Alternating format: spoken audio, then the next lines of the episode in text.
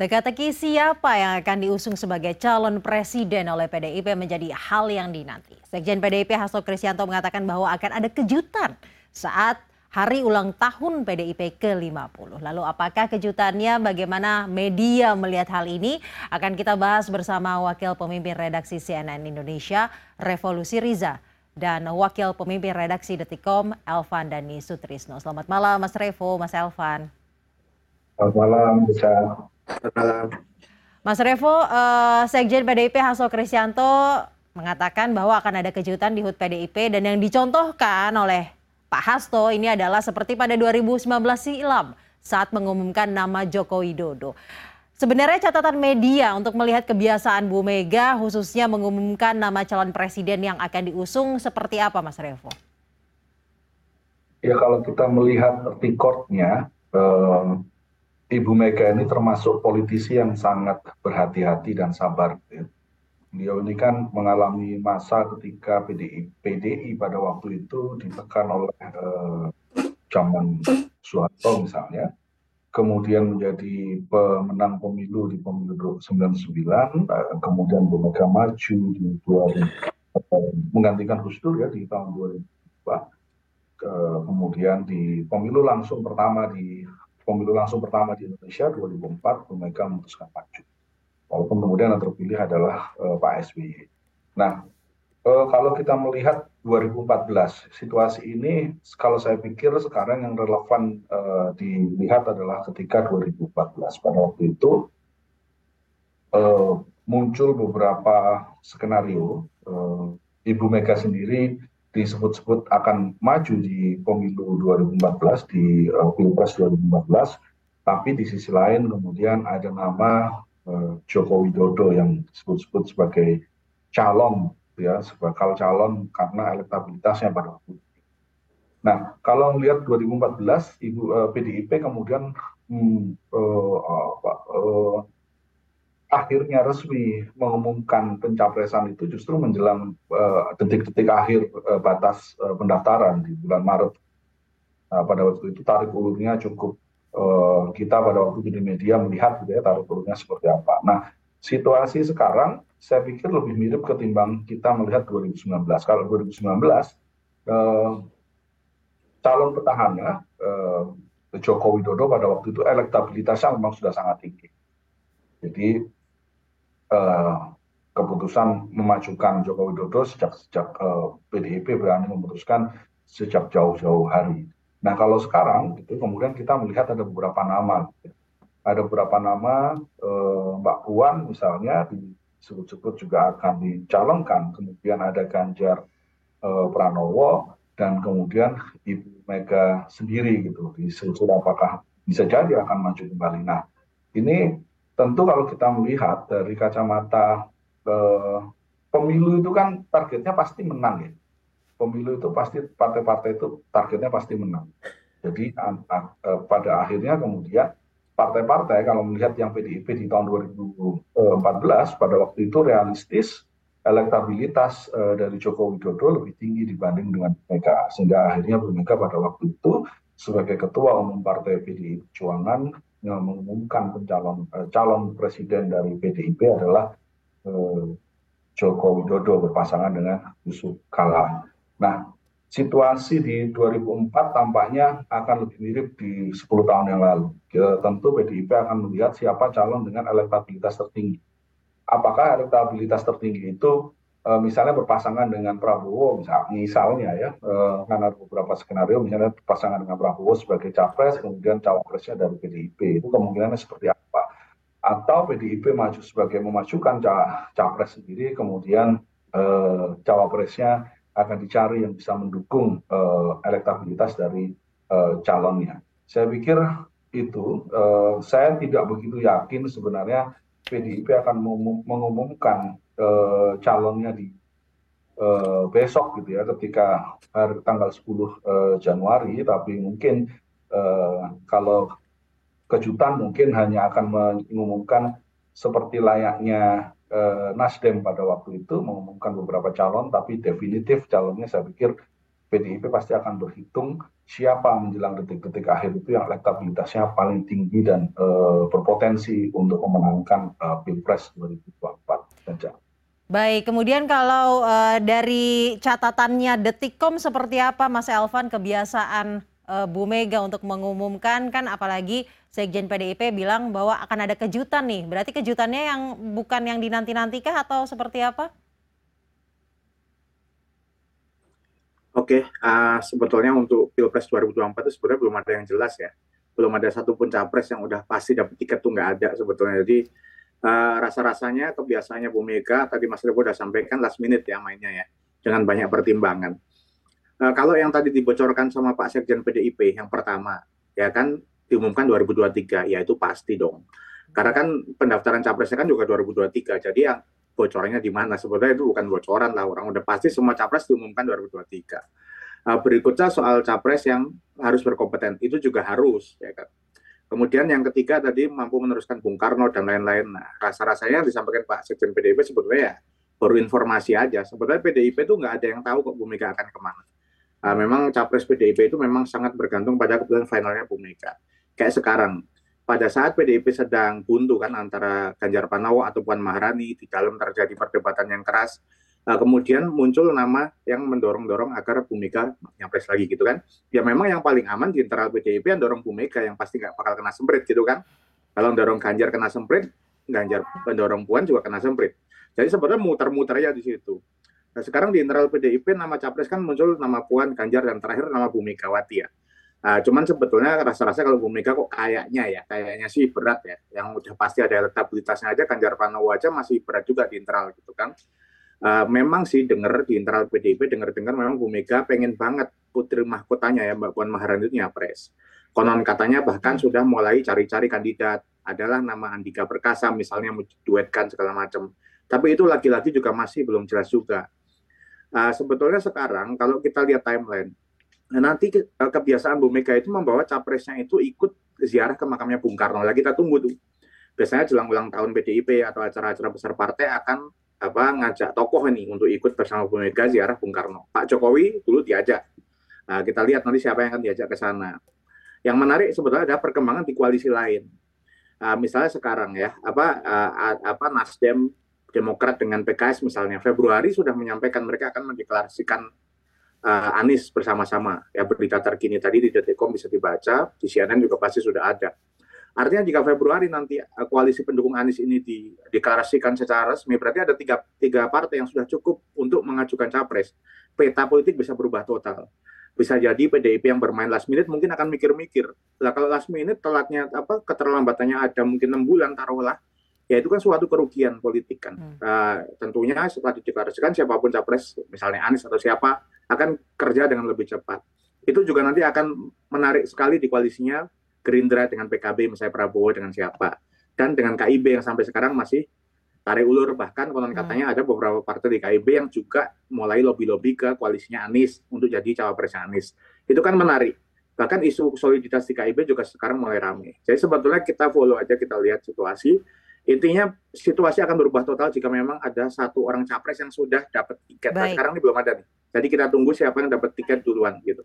Hmm. Baik, dalam catatan media baik CNN uh, eh, Indonesia hmm. maupun Detikcom bahwa kebiasaannya Bu Mega memang mengumumkan di detik-detik terakhir. Seperti itu ya Mas Elvan dan juga uh, Mas Revo. Tapi saya mau mengkutip apa yang dikatakan oleh Sekjen PDIP Hasto Kristianto pada hari ini di Tanah Tinggi Johar Baru, Jakarta Pusat. Bu Mega sering menampilkan berbagai kejutan di dalam peringatan HUT Partai Rakernas. Bahkan ketika mengumumkan Pak Jokowi pada periode kedua, itu pun di luar dugaan sehingga rekamannya hanya melalui handphone, sosmed, dan saat itu secara tiba-tiba Ibu membicarakan hal tersebut karena beliaulah yang memiliki kewenangan siapa yang menjadi capres dan cawapres dari PDIP. Tanggapannya Mas Revo mengenai pernyataan Hasto Kristianto sepertinya yang dibaca apakah menggiring bahwa nanti pada saat HUT ini akan mengumumkan, ada kemungkinan untuk mengumumkan itu. Mas Revo. Iya, bisa jadi seperti itu, tapi memang uh, men mencalonkan uh, capres cawapres itu memang butuh timing yang benar-benar pas gitu. Karena jangan sampai ketika kemudian eh, diumumkan terlebih dahulu eh, jauh-jauh hari, kemudian eh, partai-partai lain atau politisi-politisi lain itu bisa menyiapkan amunisi, amunisi jauh-jauh hari untuk me, untuk mendegradasi elektabilitas. Nah ini yang yang juga pasti akan dihitung kan apa karena kita lihat eh, kalau misalkan diumumkan besok eh, lusa gitu maka akan masih ada jangka waktu satu tahun satu bulan eh, lebih empat hari eh, bagi bagi politisi lain untuk me, menembakkan amunisi-amunisi untuk mendegradasi eh, apa elektabilitas dari eh, calon masing-masing. Nah ini ini juga yang harus dihitung uh, kondisinya. Saya, kalau dalam kondisi sekarang PDIP relatif uh, uh, tidak begitu urgent sebenarnya untuk mengumumkan jauh-jauh hari. Berbeda dengan ketika Nasdem mengumumkan Anies Baswedan pada waktu itu karena ada isu-isu lain di luar uh, uh, hal yang uh, yang membuat kemudian Anies Baswedan pada waktu itu kan beberapa menyebut isunya misalnya akan diserang di KPK dan sebagainya sebagainya gitu. Maka kemudian demi uh, melindungi Anies Baswedan pada waktu itu Nasdem kemudian uh, disebut-sebut konon kabarnya kan seperti itu ya. Kita kita tentu ini hal yang uh, tidak bisa kita uh, pastikan memang karena ini belum konfirmasi pasti, tapi uh, konon kabarnya seperti itu. Nah, untuk PDIP kan tidak ada uh, hal yang urgent sebenarnya, uh, kecuali memang uh, seperti tadi disampaikan oleh Mas Elvan, walaupun memang kok PDIP ini koalisinya sendirian ya, bisa mencalonkan sendiri karena jumlah uh, kursi di DPR uh, cukup untuk, mencal untuk uh, mencalonkan tunggal gitu. Uh, tapi tentu uh, tidak semudah itu karena kalau tunggal suara yang dimiliki PDIP itu kan sekitar 20-an persen. Sementara kalau untuk Pilpres uh, uh, butuhnya gitu ya, kalau ujung-ujungnya nanti adalah uh, 50 plus, plus 1 misalnya gitu. Nah ini yang yang uh, saya pikir PDIP pasti akan menghitung dengan benar kalau misalkan dicalonkan jauh-jauh hari apakah itu akan menjadi sasaran tembak gitu. Atau memang kalau misalkan ternyata jauh-jauh hari justru untuk meningkatkan elektabilitas, eh, PDIP memiliki roadmap untuk meningkatkan elektabilitas dari calon yang bersangkutan, nah memang bisa jadi. Tapi saya pikir satu tahun, eh, satu bulan sebelum pilpres gitu ya, apalagi nanti pencalonannya kan eh, terakhir masih bulan-bulan September Oktober lah kira-kira seperti itu. Jadi masih cukup panjang enam bulan enam bulan enam bulan di atas enam bulan untuk batas pencalonan. Jadi saya pikir pasti akan dihitung betul koalisinya dengan siapa, kemudian elektabilitas elektabilitasnya seperti apa. Baik, kemudian untuk uh, analisanya Detikcom, kapan timing yang pas? Tadi sebelumnya juga Mas Elvan juga sudah sempat menyinggung kalau misalkan eh, jangan-jangan uh, kalau last minute terus akan menimbulkan kerugian politik, sehingga menurut Detikcom timing yang cukup tepat itu di kapan, Mas Elvan? Oke, uh, saya kira Bu Mega memang sering memberikan memberikan kejutannya. Tapi sebetulnya kejutannya Bu Mega itu bukan tanpa alasan.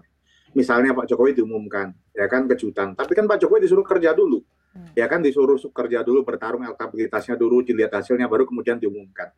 Nggak ada yang ujuk-ujuk di PDIP. Jadi saya kira kalau pas besok acaranya partai kemudian diumumkan satu orang, saya rasa kok rasanya tidak mungkin. Hmm. Menurut saya paling mentok ya, paling mentok. Ini pun susah-susah kejadian ya.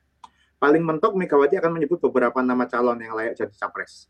Ya bisa jadi disebutkan nama Pak Ganjar, ya dengan sedikit candaannya Pak Bu Mega kan khas ya candaannya ya. Hmm. Seperti Pak Jokowi dibilang apa namanya uh, kurus gitu kan misalnya nanti kemudian mungkin rambut putih keluar kemudian Mbak Puan Maharani gitu akan keluar kemudian nama siapa lagi kalau satu nama rasa-rasanya tidak terlalu cepat ya seperti tadi Mas Teguh sampaikan karena waktu masih panjang. Ya perlu ngintip-ngintip juga kan. Paling cepat rasa-rasanya setelah nanti kalau benar koalisinya Demokrat, Nasdem dan PKS mengumumkan nama capres mereka. Nah mungkin baru di situ tuh mulai akan semakin tajam nanti kelihatannya. Tapi lagi-lagi kejutannya Bu Mega itu bukan sembarang kejutan. Nggak asal nunjuk orang. Nah Bu Mega itu punya sebuah track record. Ya hati-hati sekali mendorong orang untuk maju jadi harus betul-betul elektabilitasnya kuat, popularitasnya kuat juga. Dan mengumumkan jauh-jauh hari di internal PDIP juga tidak baik untuk soliditas partai. Ya bisa jadi terbelah. Seperti sekarang aja misalnya kan Bu Mega susah apa yang lurusin supaya pendukungnya Puan dan Ganjar tidak pecah di internal misalnya. Jadi mungkin akan cari momentum yang tepat, bisa aja sih di awal disebut kita punya banyak tokoh potensial, bisa saja ditambahkan yang lain-lain gitu misalnya. Tapi kalau satu nama sepertinya belum, menunggu map nanti koalisi tanda petik lawannya yang mungkin akan hmm. dideklar pada Februari 2023 nanti begitu. Mas Elvan dan juga Mas Revo, PDIP ini menjadi satu-satunya partai yang bisa mengusung sendiri kan capresnya karena elektabilitasnya di atas eh, persentasenya di atas 20 persen. Jadi pengumuman calon presiden ini tentunya dinanti oleh semuanya. Jika nanti sudah diumumkan, sebenarnya apa sih dampaknya dan akan seberapa besar dampaknya, Mas Revo? Iya tentu langsung akan calon yang bersangkutan akan langsung diminta untuk dikebut untuk bekerja ya meningkatkan elektabilitasnya sebelum uh, pemilihan gitu.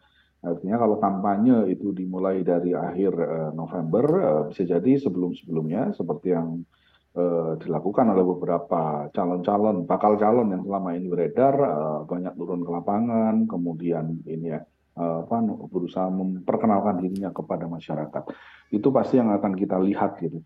Tapi di sisi lain yang tadi tepat sekali yang disampaikan oleh Mas Elvan ya e, memang kalau sekarang justru kalau di karena memang uh, ada pembelahan gitu uh, bukan pembelahan ya tapi uh, ada sebagian yang uh, pendukung dari Ganjar Pranowo ada sebagian yang pendukung uh, Mbak Puan gitu.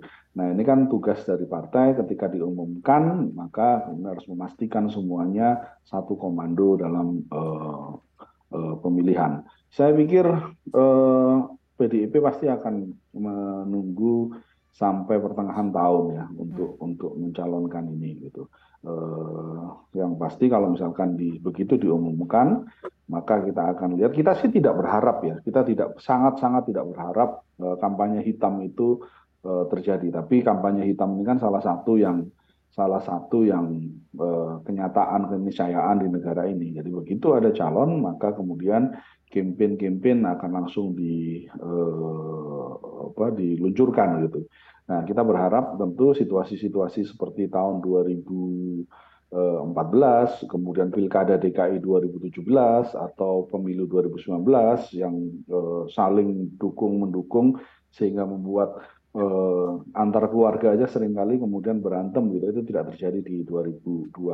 Nah, yang menjadi PR sekarang memang adalah bagaimana kemudian partai-partai politik ini Eh, melakukan pendidikan politik kepada kepada para pendukung atau para kadernya sehingga uh, pemilu bisa lebih uh, lebih smooth lah gitu tidak ada lagi kampanye hitam atau uh, black campaign atau kampanye negatif ya walaupun saya pikir uh, itu akan susah juga untuk dihindari.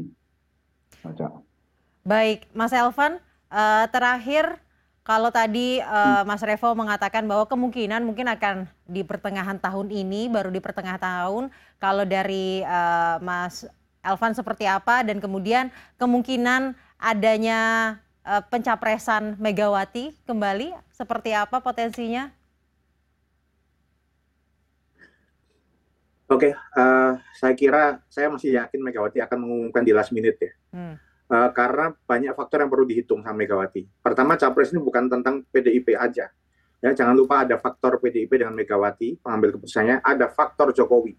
Ya, ada Prabowo dan KIB di situ yang bisa jadi maju masing-masing atau maju satu satu nama dan ada faktor oposisi. Di situ ada Nasdem, PKS dengan Partai Demokrat. Jadi ada tiga kandidat. Percaturan politik baru dimulai. Kalau nanti memang koalisi oposisi ya Nasdem, eh, PKS dan Demokrat gitu kita sebut nah, apa namanya ya nanti uh, kemudian itu maju ya pasti nanti akan ada nama-nama yang dimunculkan. Nah ini masih di situ masih berkutat di situ. Saya kira masih akan last minute. Uh, mengingat apalagi di PDIP konon Megawati masih pengen banget anaknya maju. Walaupun Ganjar Pranowo juga masih kuat ya. Jadi kita akan lihat di last minute menurut saya kayak gitu. Uh, jadi kita masih nunggu situasi. Saya malah justru menantang sebetulnya partai-partai ini daripada kok sibuk ngurusin nama capres, mendingan sekarang dimulai aja dari sekarang, hmm. bikin debat dari awal, debat program. Jadi biar semakin banyak orang ikutan buka siapa coba partai yang berani buka kayak gini, uh, bertarung gagasan. Jadi bukan tentang siapa yang maju, tapi apa yang akan dibawa ke pilpres mendatang. Hmm. Begitu jadi ayolah mulai bertarung gagasan, biar nggak melulu nama copras capres mulu. Capek kan masyarakat. Jadi masyarakat bilang mulai tahu nih kira-kira apa yang mau dibangun ke depannya. Begitu sih. Baik, Mas Elvan dan Mas Revo yang dinanti oleh masyarakat tidak hanya eh, siapa yang akan dicapreskan dari PDIP namun juga yang sedang hangat mengenai isu reshuffle karena ada dua menteri Nasdem yang diminta mundur oleh PDIP. Akan kita bahas ini nanti lebih dalam bagaimana dari catatan media masih bersama dengan Mas Revo dan juga Mas Elvan namun usai jeda. Tetaplah bersama kami di CNN Indonesia Prime News.